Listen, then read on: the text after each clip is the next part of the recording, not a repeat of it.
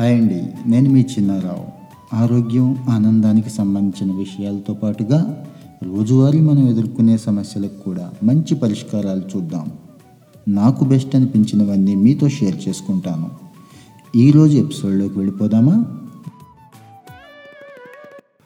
ఆడపిల్ల పెళ్ళయ్యే వరకు తల్లిదండ్రుల సంరక్షణలోనే ఉండాలి.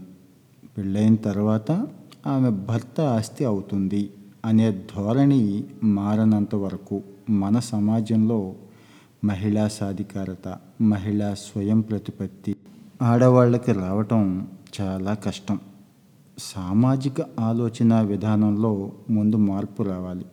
వివాహ వయసు పెంచినంత మాత్రాన వరకట్న దురాచారం మారిపోతుందా అంటే సందేహమే. బేటీ బచావో బేటీ పడావో అలాంటి కార్యక్రమాలతో ప్రచార లబ్ధికి పాకులాడే కన్నా యువతులకు వైద్య వైద్యం ఉపాధి అవకాశాలను సృష్టిస్తే వాళ్ళు వాళ్ళ కాళ్ళ మీద నిలబడతారు. ఇలాంటి వాటి మీద ప్రభుత్వం దృష్టి పెట్టాలి. ఇప్పుడు ఈ డిస్కషన్ అంతా ఎందుకు వచ్చింది అంటే కనీస వివాహ వయసుని మహిళల వివాహ వయసుని గతంలో పద్దెనిమిది సంవత్సరాలుంటే ఇప్పుడు దాన్ని ఇరవై ఒక్క సంవత్సరాలకి మార్పు చేశారు. దీనికి ప్రభుత్వం అనేక కారణాలు చెప్తోంది. మరి ఈ కారణాలన్నీ సహేతుకమేనా అంటే కొన్ని ఎస్ అనాలి కొన్ని నో అనాలి. ముఖ్యంగా చెప్తున్న కారణం మహిళల ఆరోగ్యం మెరుగుపడుతుంది అని.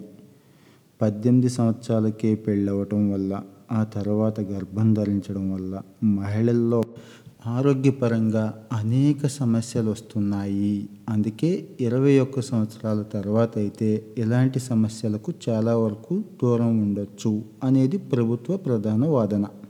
మరి ఈ వాదనే నిజమైతే మహిళల ఆరోగ్యాన్ని కాపాడాలి అనుకుంటే ప్రభుత్వ బడ్జెట్లో ప్రజారోగ్యానికి కేటాయింపులు పెంచితే బాగుంటుంది. ముఖ్యంగా మహిళల ఆరోగ్యానికి సంబంధించిన బడ్జెట్ పెంచినా కూడా వాళ్ళ ఆరోగ్యం మెరుగుపడుతుంది.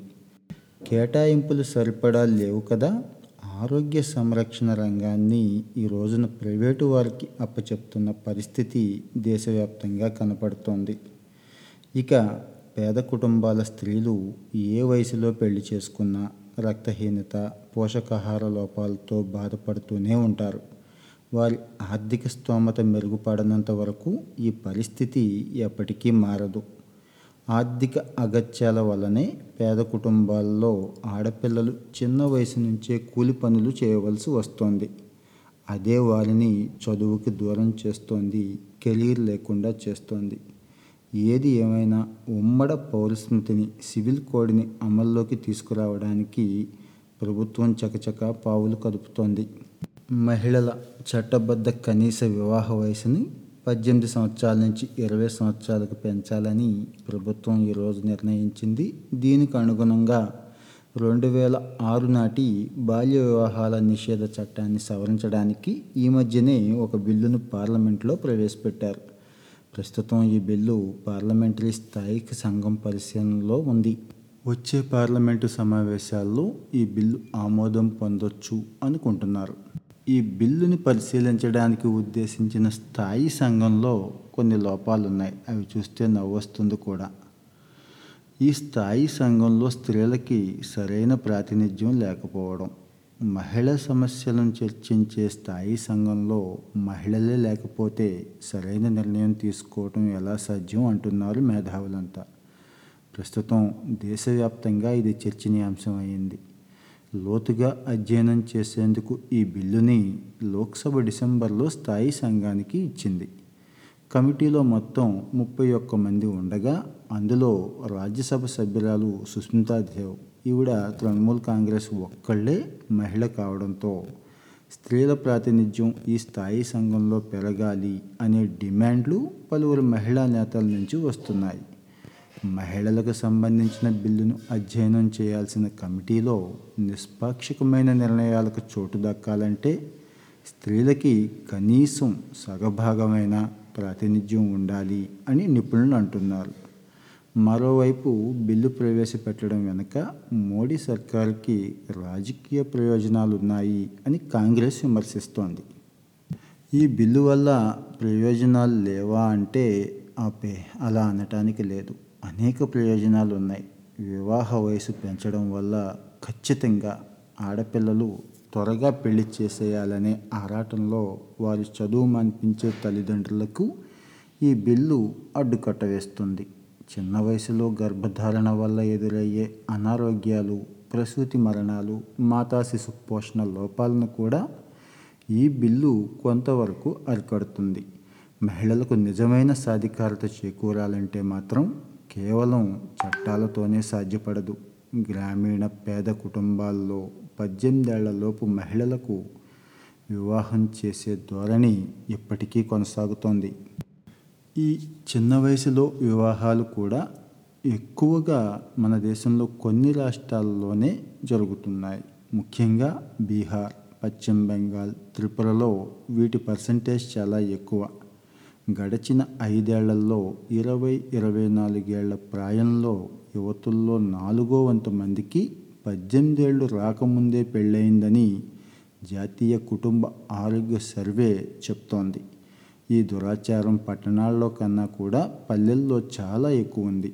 పద్దెనిమిదేళ్ళు రాకముందే పెళ్ళయ్యే ఆడపిల్లల శాతం పట్టణాల్లో పద్నాలుగు పాయింట్ ఏడు శాతం ఉంటే గ్రామాల్లో ఇరవై ఏడుకు పైనే ఉంది.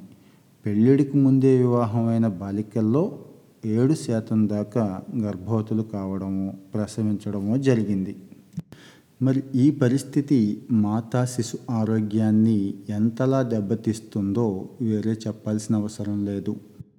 ఒక్క ఈ బిల్లు మాత్రమే కాకుండా ఆడపిల్లలకి మంచి విద్య ఉపాధి అవకాశాలు కల్పిస్తే అప్పుడు మాత్రమే నిజమైన సాధికారత వస్తుంది. ధనిక ఎగువ మధ్యతరగతి కుటుంబాల ఆడపిల్లలు విద్యావంతులై వృత్తి ఉద్యోగాల్లో ప్రవేశించిన తర్వాతే పెళ్ళాడుతున్నారు ఈ రోజుల్లో. ఆ మేరకు వాళ్ళకి స్వయం నిర్ణయాధికారం ఉంటుంది. ఇక్కడ ఆర్థికంగా బలం పుంజుకున్నారు కాబట్టి వీరి విషయంలో ఎటువంటి చట్టాలు అవసరం రాలేదు. అంటే పేద దిగువ మధ్య తరగతి కుటుంబాల ఆడపిల్లలకు కూడా ఈ రకమైన మంచి విద్య ఉద్యోగ సదుపాయాలు కల్పిస్తే చట్టంతో సంబంధం లేకుండా వారి నిర్ణయాలు వారు తీసుకొని వారి కాళ్ళ మీద వారు నిలబడే అవకాశం ఉంటుంది. మన దేశంలో దాదాపు నలభై ఐదు శాతం పేద కుటుంబాల యువతలు పద్దెనిమిదేళ్ళకు ముందే పెళ్ళి చేసుకుంటున్నారు. ధనిక కుటుంబాల్లో మాత్రం అది పది శాతం లోపే ఉంటుంది. ఇది రీసెంట్గా జరిగిన ఒక స్టడీ సో ఆడపిల్లలకి మేలు చేయాలి అనుకున్నప్పుడు చట్టానికి పదును పెట్టడంతో పాటుగా ఆ చట్టాన్ని అమలు చేసే యంత్రాంగాలకి పూర్తి స్వేచ్ఛను కూడా ఇవ్వాల్సి ఉంటుంది. అలాగే సంక్షేమ పరంగా ముఖ్యంగా విద్య వైద్యపరంగా ప్రతి ఆడపిల్ల కూడా కనీసం డిగ్రీ స్థాయి వరకు చదువుకోగలిగే వాతావరణాన్ని ప్రభుత్వం కల్పించినప్పుడు మహిళల ఆరోగ్యానికి కానీ మహిళల ఉన్నతికి కానీ ఎటువంటి డోకా ఉండదు. మరి ఏ రోజైతే మహిళలు ఆరోగ్యంగా ఉన్నతంగా ఉన్నారో ఆ సమాజాల వృద్ధికి ఎటువంటి అడ్డంకులు ఉండవు. ఇవి ప్రపంచ దేశాల్లో అనేక చోట్ల రుజువైన వాస్తవం.